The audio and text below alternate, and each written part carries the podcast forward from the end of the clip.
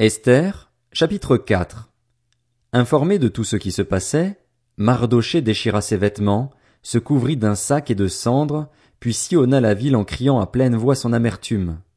Il alla ainsi jusqu'aux abords de la porte du roi, car son entrée était interdite à toute personne habillée d'un sac.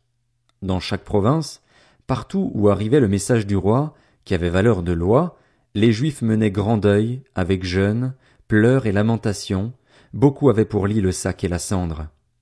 Lorsque ses servantes et ses eunuques vinrent lui rapporter ce qui se passait, la reine Esther en fut toute bouleversée. Elle fit parvenir des vêtements à Mardoché pour le pousser à s'habiller et à retirer son sac, mais il ne les accepta pas.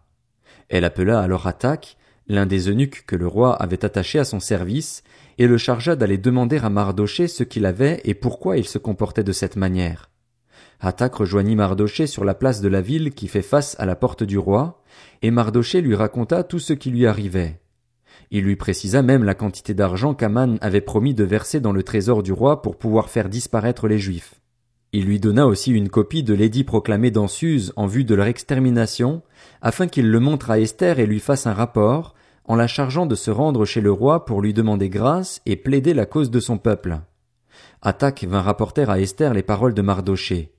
Celle-ci le chargea alors d'aller dire à Mardoché Tous les serviteurs du roi et la population de ces provinces savent que toute personne, homme ou femme, qui pénètre chez le roi, dans la cour intérieure, sans avoir été convoqué, n'a droit qu'à un seul verdict, la mort.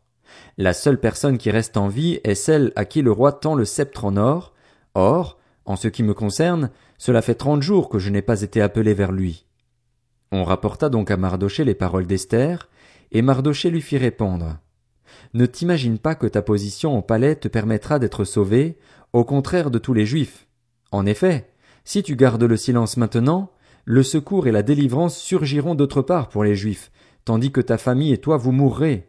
Qui sait? Peut-être est-ce pour une circonstance telle que celle-ci que tu es parvenu à la royauté. Esther fit répondre à Mardoché, Va rassembler tous les Juifs qui se trouvent à Suse et jeûnez pour moi. Ne mangez et ne buvez rien pendant trois jours, ni la nuit ni le jour.